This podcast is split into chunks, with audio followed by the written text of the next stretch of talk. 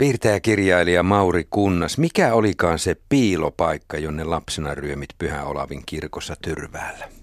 Hmm, okei. Okay.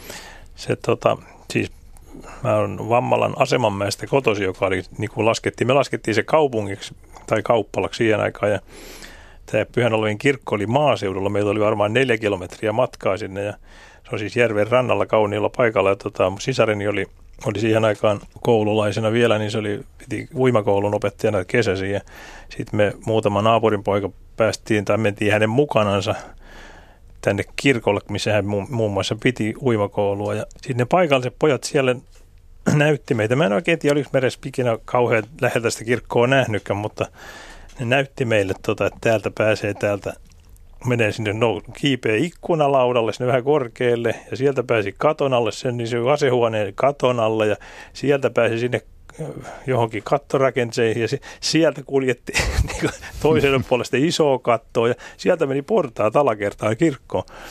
Ja tämä oli näköjään hyvinkin suosittu leikkipaikka paikallispojille, mutta – se oli silloin autiokirkko, silloin sitä se ei vielä autio, ollut kunnostettu. Joo, niin kai, kyllä. 50-luvulla.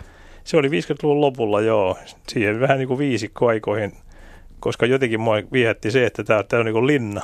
Tämä on niin kuin kivestä tehty vähän niin kuin viisikonkin linnat. Niin tota, mutta onneksi, lähin, lähinnä linnaa. Mutta onneksi teillä ei ollut tulitikkuja silloin mukana. Nimittäin silloin, kun tämä Tyrvään kirkko paloi vuonna 1997 syyskuussa, niin oliko niin, että säikähdit, että siellä on ollut, ovat olleet pikkupojat asialla? No joo, me oltiin siis mökillä siinä aika lähellä ja tota, tultiin aamulla, siinä se oli niin palannut, siellä oli vielä palokunta sammottelemassa sitä loppua, oli aika paljon väkeä siellä kirkonmäellä. Ja se oli mulle niin kuin ihan, mä ajattelin luonnollisesti, että kun sinne pääsi niin helposti silloin 50-luvun lopulla, niin kai sinne nykki pääsi.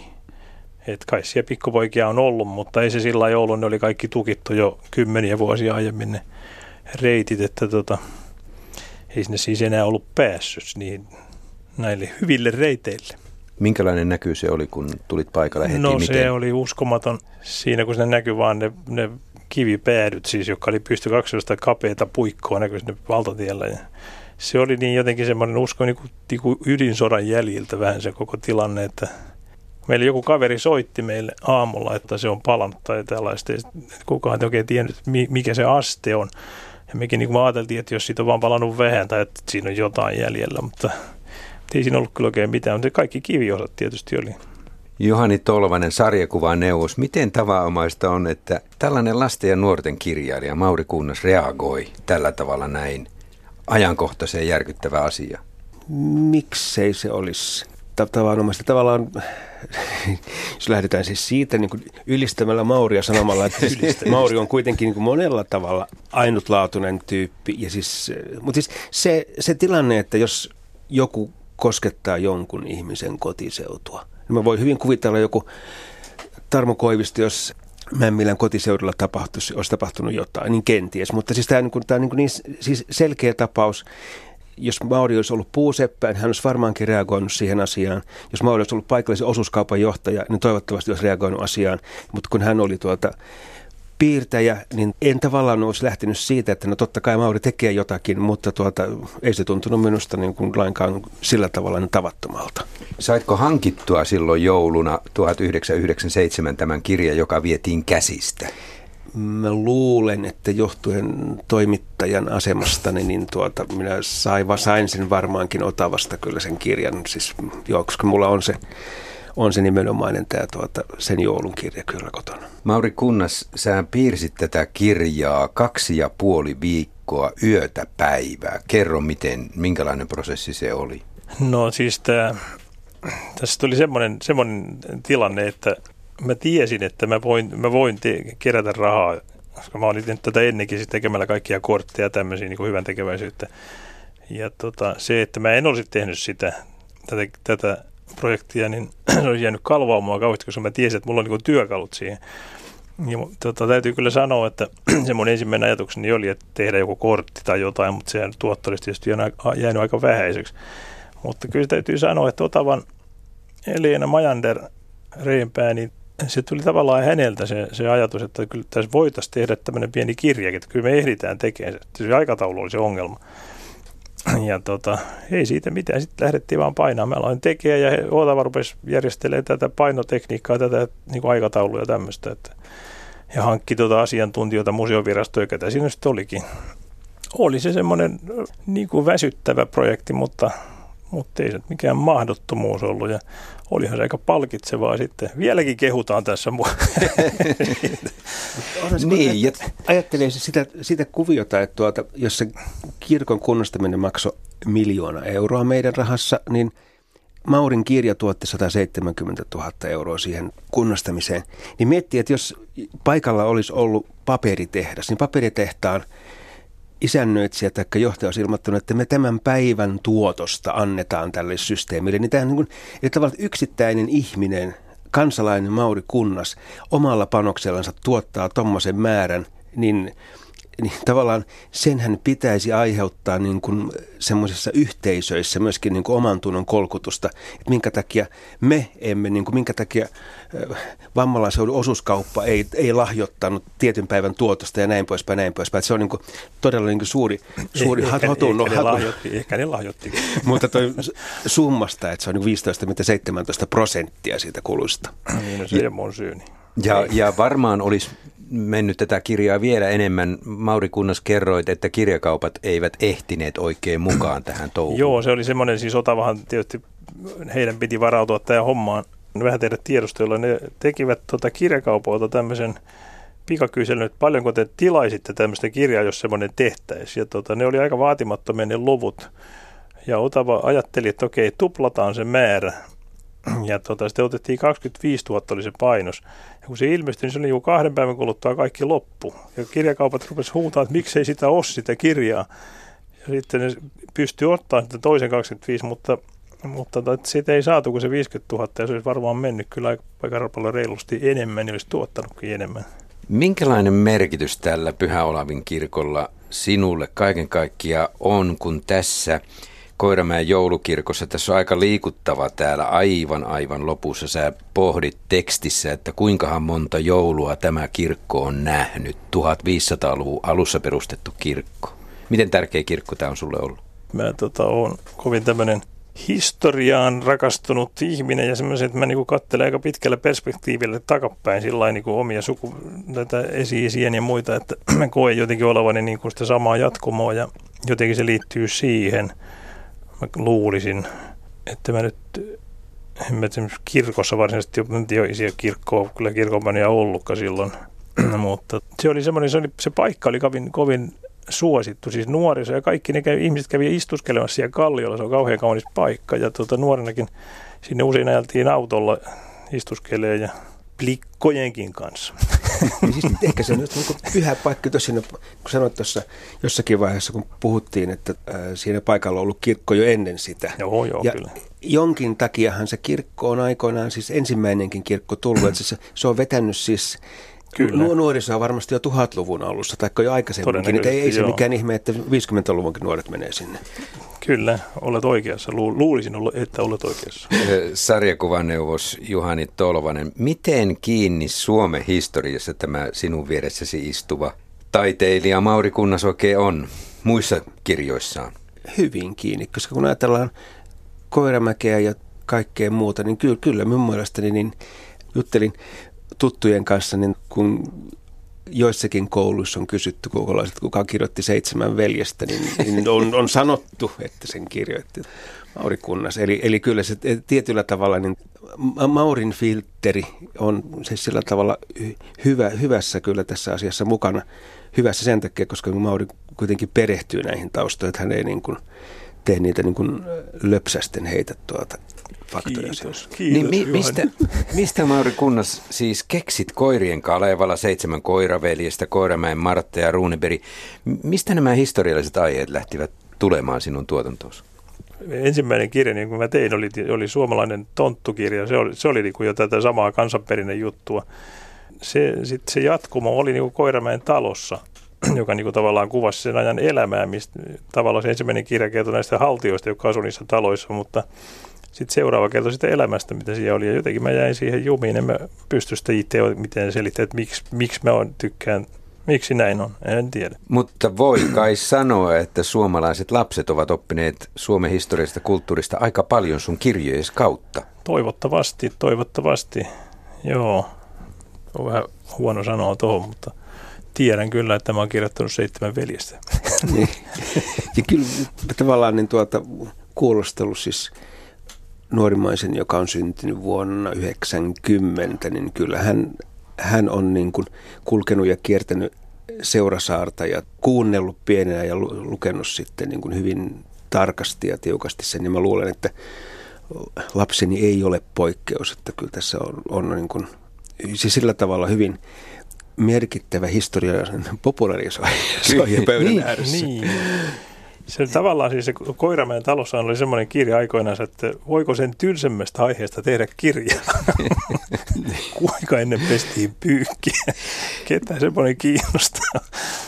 Kun mä kävin läpi näitä sun kirjoja, niin mä mietin just tuota asiaa, että, että millä tavalla tämä entisen ja elämäntapa, miten se saadaan kiinnostavaksi? Miten, mitä itse arvelet, miten sä löydät sieltä ne kiinnostavat pesu, no. pesen, pyykin pesemisestä tai jostain muusta?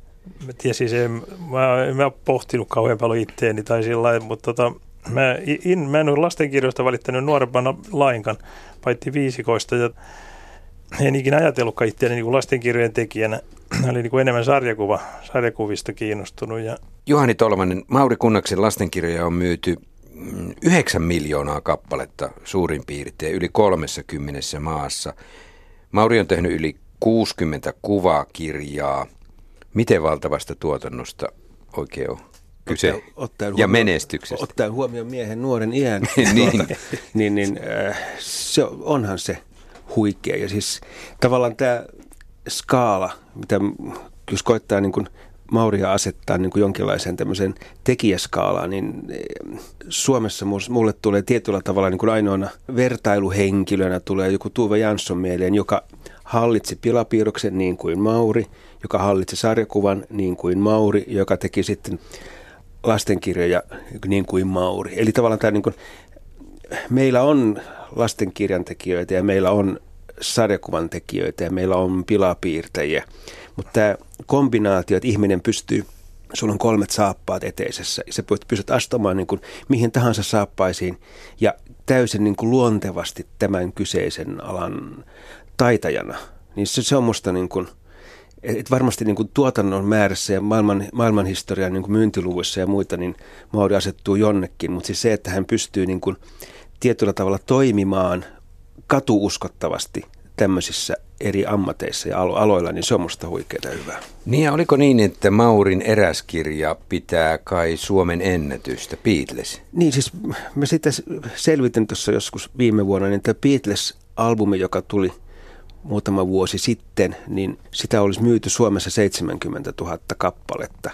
Ja äh, viime vuosina suomalainen sarjakuva on menestynyt hyvin. Niitä albumeita myydään parhaimmilla 15-30 000 kappaleeseen per titteli. Et mä luulen, että ainoa, joka saattaisi kilpailla, oli 40-luvun lopulla tai 50-luvun alussa toi Olaf Fogelbergin – Pekka Puupää-albumit, joiden yksittäisistä myynneistä mulla ei ole tietoa, mutta joka tapauksessa joka on niin kuin sarjasysteemi. Mutta kyllä minusta niin kuin ehdottomasti voidaan sanoa, että Maurin Beatles on Suomen sarjakuvahistorian myydyin yksittäinen albumi. Mauri Kunnas kysymys, joka sulle on varmaan monta monta kertaa esitetty, mutta kerro, miten sä työskentelet? Teetkö ensin tarinan ja siihen kuvat vai kuvat ensin ja ne löytävät tarinan? Vai yhtä aikaa? Mä oon nyt vanha konna jo tässä hommassa, mä oon tehnyt tätä niin kauan, mutta tota, siis idea tietysti on se ensimmäinen juttu. Mä tiedän sen, mä, tää on pitkä tarina kuule.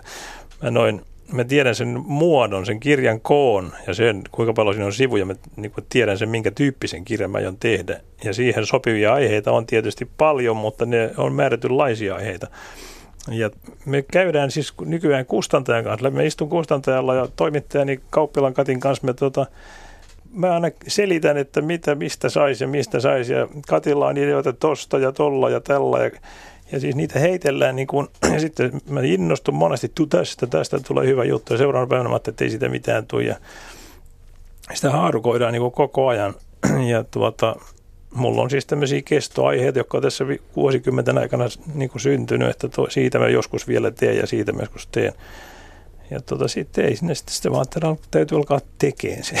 Mm. se on niin kuin mikä tahansa työ, että siitä mä, niin kuin mä yleensä luen aika paljon ensiksi niin kuin pohjatietoa ja kerään materiaalia. se on se yksi iso homma.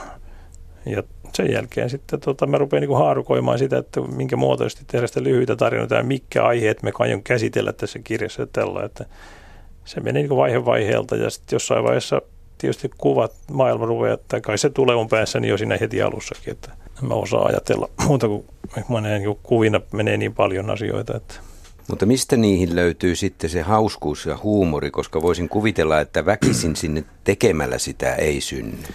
No ei se ole varmaan joku luontainen, luontainen juttu. Siis mä nyt satun olemaan ehkä tuommoinen sen tämän tyyppinen ihminen. Mä jotenkin siis jokainen ihminen, joka tekee jotain, vaikka maalaa taulun tai kirjoittaa kirjan, kaikki, kaikki tekee niin kuin itsestään sen jutun. Se näyttää siis, kaikki työt näyttää samalta kuin tämä tekijä.